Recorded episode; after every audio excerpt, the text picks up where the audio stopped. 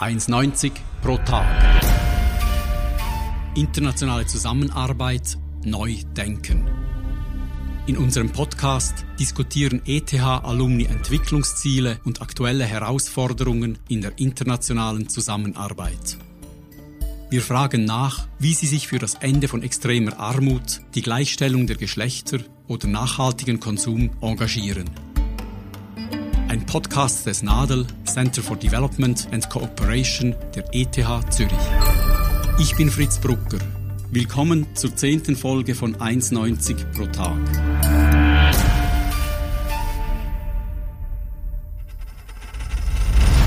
Heute begrüße ich Stefanie Keggi.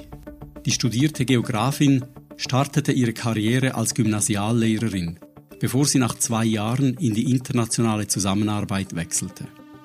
Nach dem Abschluss des MAS in Entwicklung und Zusammenarbeit am Nadel betreute sie acht Jahre lang bei Helvetas Projekte zur Förderung nachhaltiger Landwirtschaft und Wertschöpfungsketten. Seit Anfang Januar arbeitet Stefanie Keggi bei der Stadt Zürich im Fachbereich Klimaschutz.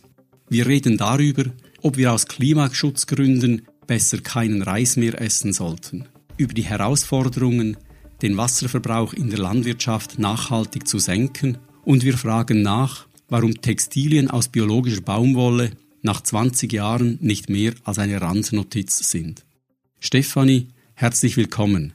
Danke, dass du dir Zeit nimmst. Danke, hallo Fritz, danke für die Einführung. Stefanie, du sprichst Russisch. Wie kommt das? Ja, ich habe eineinviertel Jahre in Tadschikistan gearbeitet und gelebt. Und weil ich mich direkt mit den Menschen verständigen wollte, habe ich einen großen Teil meiner Freizeit dort mit Russisch lernen verbracht. Russisch ist natürlich nicht die Hauptsprache in Tadschikistan, es wird Tadschikis gesprochen, aber in Kushan, wo ich wohnte, spricht man auch Usbekisch und Kirgisisch und so war Russisch der Kompromiss, von dem ich dachte, konnte ich mit den meisten Menschen sprechen. Und was hat dich denn nach Tadschikistan gebracht? Ich habe im Rahmen des NADELs einen Projekteinsatz gemacht und der Grund, dass ich überhaupt in die internationale Zusammenarbeit gehen wollte, war ein mögliches Engagement in nachhaltigen Wertschöpfungsketten. In Tadschikistan hatte ich die Möglichkeit, in einem Biobaumwollprojekt bei der Helvetas zu arbeiten. Aus diesem Grund bin ich nach Tadschikistan gegangen. Da hast du also quasi deshalb das, wegen dem Programm das Land ausgewählt, das ein Projekteinsatzland. Und du hast dort, wie du sagst, in einem Projekt gearbeitet, das den biologischen Baumwollanbau fördert. Können die Bäuerinnen und Bauern gut davon leben? Das ist eine gute Frage, natürlich eine, die ich mir oft gestellt habe. Ich glaube, Baumwolle ist nicht ein Produkt, von dem Kleinbauern gut leben können. Gut leben würde heißen, ein existenzsicheres Einkommen zu halten und die Lebensgrundlagen langfristig auch erhalten zu können. Die meisten Kleinbauern in Tadschikistan, die Baumwolle anpflanzen, sind davon entfernt. Sie sind oft stark verschuldet, auch wegen der Baumwolle. Sie erhalten ein geringes Einkommen mit dem Anbau der Baumwolle. Auch jene, die Biobaumwolle produzieren, auch wenn die Biobaumwolle natürlich viele Vorteile verglichen mit der konventionellen Baumwolle bietet. Ich finde aber gerade deshalb war das Projekt so wichtig. Ich habe zuerst eine Profilitätsanalyse gemacht von bio- und konventioneller Baumwolle und habe gesehen, dass tatsächlich die Bauern sich weniger verschulden, wenn sie biologische Baumwolle anpflanzen. Was für mich aber noch viel wichtiger war, ist, dass sie durch die Biobaumwollproduktion auch auf andere Kulturen umgestiegen sind. Die Biorichtlinien erwarten, dass man eine gewisse Fruchtwechselfolge einhält. Und das hat die Bauern natürlich motiviert, andere Kulturen auszuprobieren. Und eigentlich sind alle anderen Kulturen profitabler als die Baumwolle. Das Biobaumwollprojekt war für mich ein wichtiges Mittel zur Diversifizierung der Landwirtschaft. Für die Bauern und Bäuerinnen war aber der wichtigste Grund für Biobaumwolle weder das Einkommen noch die Diversifizierung, sondern ihre eigene Gesundheit. Sie waren sich sehr bewusst über den negativen Einfluss der schädlichen Pestizide und waren froh, hier eine Alternative gefunden zu haben. Wenn biologische Baumwolle so viele Vorteile hat, warum steigen nicht viel mehr Bauern um?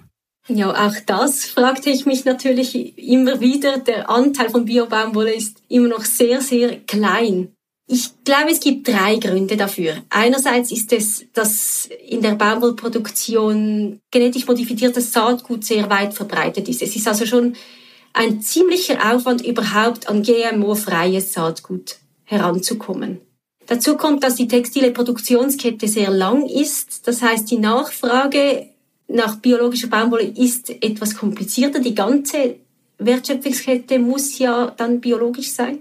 Und die in der fertigen Baumwolle ist es nachher nicht mehr festzustellen, ob es biologisch oder konventionell produziert wurde. Und auch das führt natürlich dazu, dass Menschen, die dann einen Entscheid machen, dass sie nicht unbedingt zu Bio-Baumwolle greifen aus gesundheitlichen Gründen, sondern wirklich nur aus ideologischen Gründen. Und somit ist es wahrscheinlich in der Baumwolle etwas schwieriger, diese Nachfrage wirklich zu generieren. Wir kommen gerade auf die Nachfrage. Ich möchte zuerst noch kurz bei der Produktion bleiben. Du hast gesagt, von allen Produkten, die diese Bäuerinnen und Bauern anbauen, ist eigentlich Baumwolle am wenigsten rentabel, ob konventionell oder biologisch. Gibt es auch viele, die aussteigen und aufhören, Baumwolle zu produzieren? Ja, interessanterweise haben wir das in Kirgisistan beobachtet, sobald der Markt total geöffnet wurde, dass die Bauern wirklich frei entscheiden durften, was sie auf ihren Feldern anpflanzen möchten. Seither nimmt die Produktion von Baumwolle in Kirgisistan ab. In Tadschikistan ist da immer noch ein gewisser Druck von der Regierung, dass Baumwolle produziert wird. Auf jeden Fall damals, als ich da war. Und somit gibt es gewisse Steuererleichterungen und so für Baumwolle, die dann auch Anreize schaffen trotzdem Baumwolle zu produzieren. Projekt der Regierung, um harte Währung zu generieren. Genau. Nochmals zurück zu der Frage nach dem Verdienen. Baumwolle biologisch und konventionell sind nicht sehr rentabel. Wenn wir jetzt quasi nur das gegeneinander vergleichen, du sagst, die Verschuldung bei biologischer Baumwolle ist geringer, bleibt netto auch mehr in der Tasche der biologischen Bäuerinnen und Bauern als der konventionellen Baumwollanpflanzerinnen und Pflanzer. Es bleibt mehr in der Tasche, aber ich muss ehrlich sagen, nicht so viel mehr, weil die Ernten damals in Tadschikistan waren geringer als konventioneller Baumwolle und das muss dann natürlich wettgemacht werden mit höheren Preisen. Und das war damals der Fall. Es kommt natürlich sehr auf den Käufer drauf an und wie viel der dann bezahlt für die Baumwolle. Aber ich, ich würde sagen, es, es ist nicht der große Unterschied. Das Gute ist aber, dass sie einfach sich viel weniger verschulden, weil sie weniger Kosten haben für die Produktion und weil natürlich durch die Organisation in einer Kooperative diese Kosten noch weiter gesenkt werden konnten, weil sie zusammen das Saatgut eingekauft haben, weil sie zusammen gewisse Inputs auch selber produziert haben und das senkt natürlich dann die, ja, die, die Gesamtkosten. Aber was am Schluss in der Tasche war, war nicht so viel mehr wie in der konventionellen Produktion. Ja, also der Hauptgewinn klar bei der der Gesundheit und der Ökologie. Genau. Von der weltweiten Baumwollproduktion wird gerade einmal ein halbes Prozent biologisch produziert. Um die Nachfolge bei Textilfirmen zu steigern, hast du eine Anleitung verfasst, wie Firmen beginnen können, biologische Baumwolle zu verwenden. Six Steps to Organic heißt dieser Guide. Und ein Schritt dabei ist, dass das Management ein Ziel definiert, wie viel organische Baumwolle das Unternehmen einkaufen soll. Und beim Durchblättern des Sourcing Guides habe ich dann auch gesehen, dass es viele Zitate hat von H&M, Esprit, Taco und anderen Brands, die alle bereits Bio-Baumwolle einkaufen und das unterstützen. Und da habe ich mich gefragt, setzen sich diese Firmen dann einfach ein zu tiefes Ziel? Geht es darum, einfach ökologisch bewusste Kundinnen und Kunden zufriedenzustellen und sonst Business as usual zu machen? Ja, ich glaube, das Ziel ist nicht zu tief grundsätzlich, was der Anteil an nachhaltiger Baumwolle angeht, sondern die viel wichtigere Frage ist doch, was der Gesamtverbrauch von Baumwolle angeht. Und da setzen Sie sich sehr tiefe Ziele, wenn sogar gar keine. Ich denke, wenn Sie diese Ziele in der nachhaltigen Baumwolle erreichen, dann ist das doch schon ein, ein sehr guter Schritt. Aber wie kommen wir eben diese 99,5 konventioneller Baumwolle, die im Moment im Markt nachgefragt werden. Wie können wir die reduzieren? Und zwar nicht ersetzen mit nachhaltiger Baumwolle, sondern einfach reduzieren, weil wir sie gar nicht brauchen. Und ich glaube, da wären Ziele wie, wie die ganzen nach, anderen nachhaltiger Textilien oder recycelbare Textilien eben, eben sehr wichtig. Und ich glaube, da sind eben die Ziele nicht ambitioniert. Die ganze Suffizienz. Wo kann man Baumwolle, wo kann man überhaupt den Verbrauch an sich reduzieren? Das würde ja auch eine Änderung der Mode heißen, also weniger Fast Fashion. Ganz genau. Und ein Beispiel, das mir in den Sinn kam, ist der Bandanatex-Stoff von, von Question. Die haben Baumwolle verwendet, sehr lange Bio-Baumwolle, haben dann gedacht, das geht einfach nicht. Baumwolle ist einfach nicht genügend nachhaltig. Und haben einen, einen neuen Stoff entwickelt, der in einem Agroforstsystem angebaut wird, der kein zusätzliches Wasser für die Herstellung braucht und der dann natürlich die Baumwolle ersetzen kann, aber auch in, in sehr langfristigen Produktzyklen gedacht. Und ich glaube, in diese Richtung muss es gehen. Und von was für einer Pflanze kommt denn diese Faser? Aus Abaca. Das ist eine Bananenstaude. Und da kann man auch schon Textilien produzieren damit? Das hat die Firma entwickelt, dass man aus dieser Bananenstaude den Bananatextstoff ähm, produzieren kann. Und diesen Stoff gibt es jetzt. Und der kann angewendet werden, auch für andere Bereiche als, als die Question Label es braucht. Also diesen Stoff gibt es jetzt. Und wie reagieren die großen Brands darauf? Ist es quasi eine interessante Abwechslung oder eine ernsthafte Alternative? Das wird sich zeigen. Es ist auf jeden Fall, wie werden solche Art Textilien eine ernsthafte Alternative sein und auch sein müssen. Und gleichzeitig möchte ich auch hier wieder betonen, die Suffizienz ist einfach das, was immer mitgedacht werden muss. Es geht darum, Baumwolle sinnvoll zu ersetzen, aber grundsätzlich den Bedarf zu reduzieren.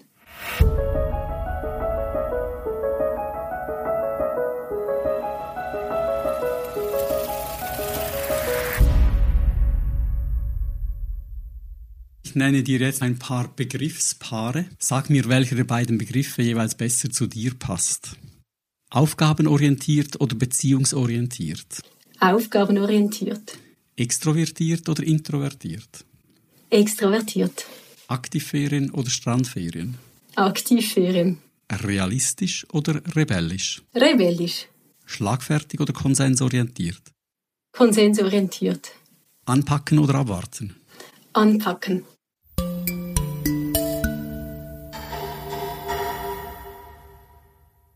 Schauen wir noch auf ein zweites landwirtschaftliches Produkt, mit dem du dich sehr beschäftigt hast. Das ist der Reis. Das ist ein gutes und ein gesundes Lebensmittel. In der Schweiz, da isst jede Person mehr als sechs Kilo Reis pro Jahr.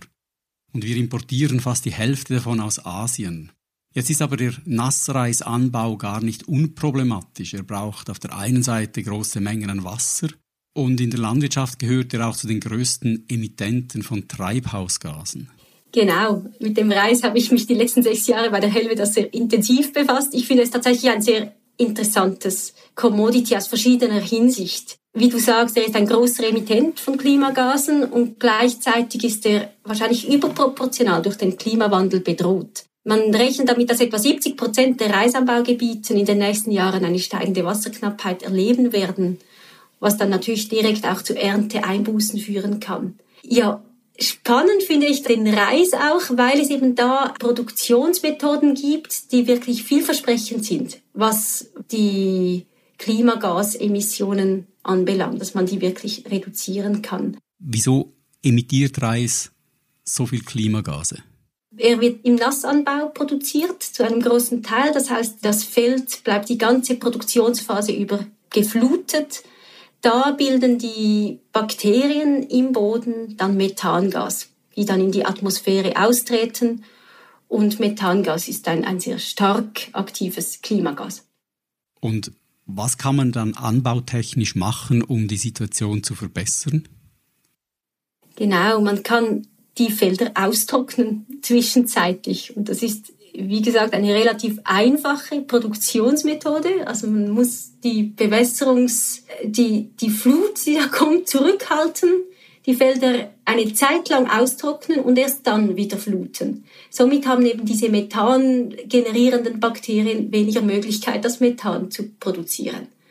Und es gibt Berechnungen, die besagen, dass 30 bis 50 Prozent des Methangases somit reduziert werden kann, was auf die Gesamtfläche natürlich eine, einen Riesenunterschied spielt. Und das spart auch Wasser, nehme ich an. Ja, genau, natürlich, weil die Felder dann nicht dauernd geflutet werden. Wir haben in unserem Projekt, also im Water Productivity Projekt bei der Helvetas gesehen, dass das bis zu 50 Prozent Wasser einsparen kann. Und wo habt ihr das genau gemacht, dieses Water Productivity Projekt? Es ist ein großes Projekt mit dem Ziel, 60.000 Bäuerinnen und Bauern zu unterstützen. Es wird in sechs Ländern implementiert, in Tadschikistan, Kirgistan, Myanmar, Pakistan, Indien und Madagaskar. Wir arbeiten dabei mit etwa 22 Partnern aus dem Privatsektor wie auch aus der Zivilgesellschaft zusammen. Nur in gewissen Intervallen zu fluten, das spart Wasser und senkt die Treibhausemissionen gleichzeitig. Was muss man machen, dass das eigentlich in der Praxis auch umgesetzt wird? Das tönt sehr einfach. Ja, es klingt tatsächlich sehr einfach. Wapro will natürlich weitergehen und es braucht auch mehr als einfach dieses, dieses Anwenden dieser Technologie. Das können Bauern zum Teil gar nicht. Also ich hole da kurz aus zum Push-Pull-Policy-Approach von Wapro. Wir denken, es braucht diese drei Pfeiler Push-Pull-Policy, um Veränderungen zu ermöglichen. Push steht für Innovation und Beratung von Bauern und Bäuerinnen. Das heißt, dass sie lernen, welche Technologien sind da, was ist der Impact dieser Technologien, die Kosten und so weiter. Also die ganze Bereitstellung von Information zu innovativen oder besseren Anbautechniken. Pull steht für die Anreize von Bauern, diese Innovationen anzuwenden. Denn sie muss einen Grund haben, eine Änderung zu vollziehen. Also das heißt, die Privatsektorpartner in unserem Projekt, wie zum Beispiel jetzt GOP oder Mars, die zahlen eine Prämie, wenn die Bauern wassereffiziente Produktionsmethoden anwenden. Das wäre so ein Anreiz. Dann sagen wir, das ist der normale Value Chain Ansatz. Also man macht Technologien, es gibt einen Markt dazu. Das Ganze im Wasserbereich funktioniert so nicht, denn es braucht eben die gemeinsamen Aktivitäten im Bereich Wasser. Es braucht einen Policy-Rahmen, der, der das Ganze unterstützt, der ein Wassermanagement auch auf höherer Ebene, auf, auf dem ganzen Wassereinzugsgebiet eben angeht. Und das ist dann die Policy-Komponente. Und da kommt dann die Rolle der Zivilgesellschaft raus. Also manchmal von uns Helvetas, manchmal auch von unseren Partnern in den Ländern, die eben einen Politikdialog und die Zusammenarbeit der verschiedenen Stakeholder im Wassereinzugsgebiet ermöglichen. Was ist das wichtigste Element einer solchen Policy, die den schonenden Umgang mit Wasser ermöglicht? Ich glaube, ich würde gar noch nicht so weit gehen in die Policy, sondern wirklich die Analyse des Wasserverbrauchs, der Wasserstakeholder und die Diskussion dazu. Wer braucht wie viel mal offenlegen? Was haben wir für Ressourcen? Wie setzen wir sie ein? Ich glaube, diese Diskussion ist, was WAPRO anzettern konnte und was, was wirklich der Beginn ist dann einer Policy, die dann je nach Kontext auch verschieden aussehen sollte. Du hast gesagt, dass es ein Projekt ist mit sehr vielen Partnerorganisationen, vielen Firmen. Was motiviert eine Firma wie Coop oder auch Mars als großer Lebensmittelmulti da mitzumachen? Ja, ich zitiere den Leiter vom Einkauf bei Mars. Der hat einmal gesagt, weißt du, wir wissen, dass das Thema Wassermanagement, dass wir das Thema angehen sollten. Wir wissen, dass wir mit anderen zusammenarbeiten sollten und auch die politischen Rahmenbedingungen eigentlich beeinflussen müssten. Doch stell dir mal vor, Mars würde sich in Pakistan in die Politik einmischen. Und genau da setzt WAPO an. Wir sagen, wir bringen die Akteure zusammen, wir moderieren einen Politikdialog, wo eben alle einen Platz haben sollten. Helvet, das setzt sich dann natürlich dafür ein, dass nicht nur Mars und die großen Firmen da am Tisch sitzen, sondern eben auch andere, allenfalls vernachlässigte Wassernutzer eine Stimme erhalten. Und ich glaube eben diese, diese Möglichkeit, mit der Zivilgesellschaft zusammen in diesen Dialog zu treten, ich glaube, das ist einer der wichtigen Gründe, weshalb Firmen mitmachen. Und ein weiterer, den ich auch noch erwähnen sollte, ist sicher diese Zielerreichung. Die Firmen setzen sich Ziele, doch Ziele setzen ist relativ leicht, die Ziele dann zu erreichen ist teils wirklich schwierig. Und WAPRO bietet da ein Versuchsfeld sozusagen, um wirklich auszuprobieren, um einen Schritt vorwärts zu machen in gewissen Gebieten. Da hat also Helvetas eine moderierende Funktion zwischen den verschiedenen Akteuren. Wie schwierig ist es sicherzustellen, dass auch lokale Akteure gleich viel Gewicht und Gehör haben wie eine große Firma? Ich finde, das ist schwierig sicherzustellen. Und ich glaube, das ist genau die, die Rolle, die Helvet das dann auch einnehmen muss. Ähm, es ist natürlich schwierig, weil sie sind weniger organisiert. Es ist dann oft kleiner. Es müssten mehrere Institutionen oder Organisationen teilnehmen. Und gleichzeitig, ich glaube, durch die Moderation von einer zivilgesellschaftlichen Organisation, die das auch zum Ziel hat, kann man diese Stimmen in einen solchen Dialog einbringen. Aber es ist aufwendig, das ist klar.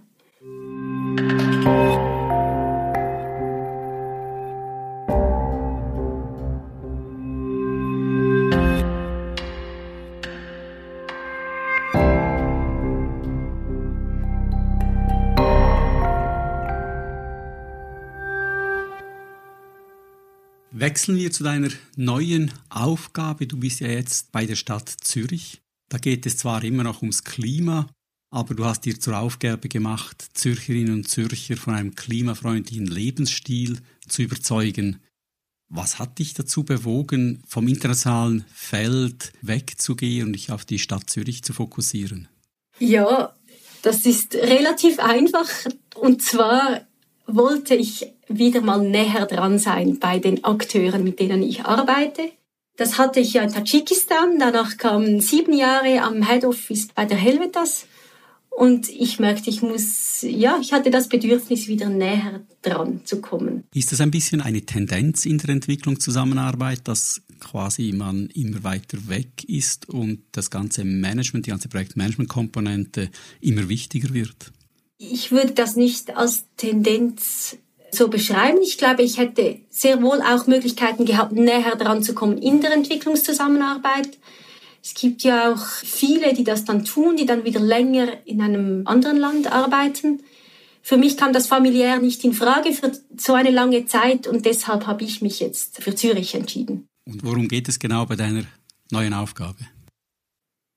Es geht darum, das Netto-Null-Ziel 2040, das sich jetzt der Gemeinderat im Dezember gesetzt hat, das zu erreichen und die Stadt Zürich insgesamt zu unterstützen, dass sie das Ziel erreicht. Als ich für unser Gespräch recherchiert hatte, bin ich auf eine Studie gestoßen, die du gemacht hast vor langer Zeit, zu Beginn deiner Karriere. Da hast du mal, ich nehme an, das war in der Zeit, als du als Gymnasiallehrerin tätig warst, hast mit dem Institut für Erziehungswissenschaften eine Studie gemacht und herausgefunden, dass 11- bis 13-jährige Kinder einen großen Gegensatz sehen zwischen der grünen Natur und der grauen Zivilisation und Technik. Wenn du jetzt an diese Studie denkst und eine Aufgabe mit dem Netto-Null-Ziel, was ziehst du für Erkenntnisse oder Schlüsse für deine Arbeit? Ja, die Studie hat, hat mich generell geprägt als dieses Resultat, dass doch sehr viele Kinder ein Gegeneinander zwischen Natur und Zivilisation sehen. Und ein anderes Resultat war auch diese Art Klimadepression, die sich schon bei, bei Kindern zeigte, dass man, man denkt, der Natur, dem Klima geht's nicht gut und man kann nicht viel da, dazu beitragen. Das hat mich geprägt, schon während meiner Arbeit als Lehrerin, dann bei der Helvetas und auch jetzt. Und ich glaube, das Wichtigste ist wirklich, dass wir Möglichkeiten aufzeigen, was wir tun könnten, dass wir uns auf den Zielzustand konzentrieren, dass, dass wir wissen, ja, es, es kommt etwas, es ist nicht einfach alles sollte nicht mehr sein, sondern es kommt etwas, das gut ist und das für uns schlussendlich dann auch einen Gewinn darstellen wird. Da, davon bin ich überzeugt. Jetzt hast du bei der Stadt Zürich ja nicht nur die Perspektive auf die die Bewohnerinnen und Bewohner ihren Lebensstil umwelt- oder klimafreundlich zu machen. Die Stadt Zürich hat auch einen großen Hebel über den eigenen Einkauf, klimafreundliche Produktion und Nachhaltigkeitsziele allgemeiner zu fördern. Wie sieht es denn hier bei der Stadt aus mit Biobaumwolle oder Climate Smart Rice oder anderen klimafreundlichen Produkten? Also beim Thema Beschaffung ist die Stadt sicher eine Vorreiterin, was ähm, Verwaltungen angeht.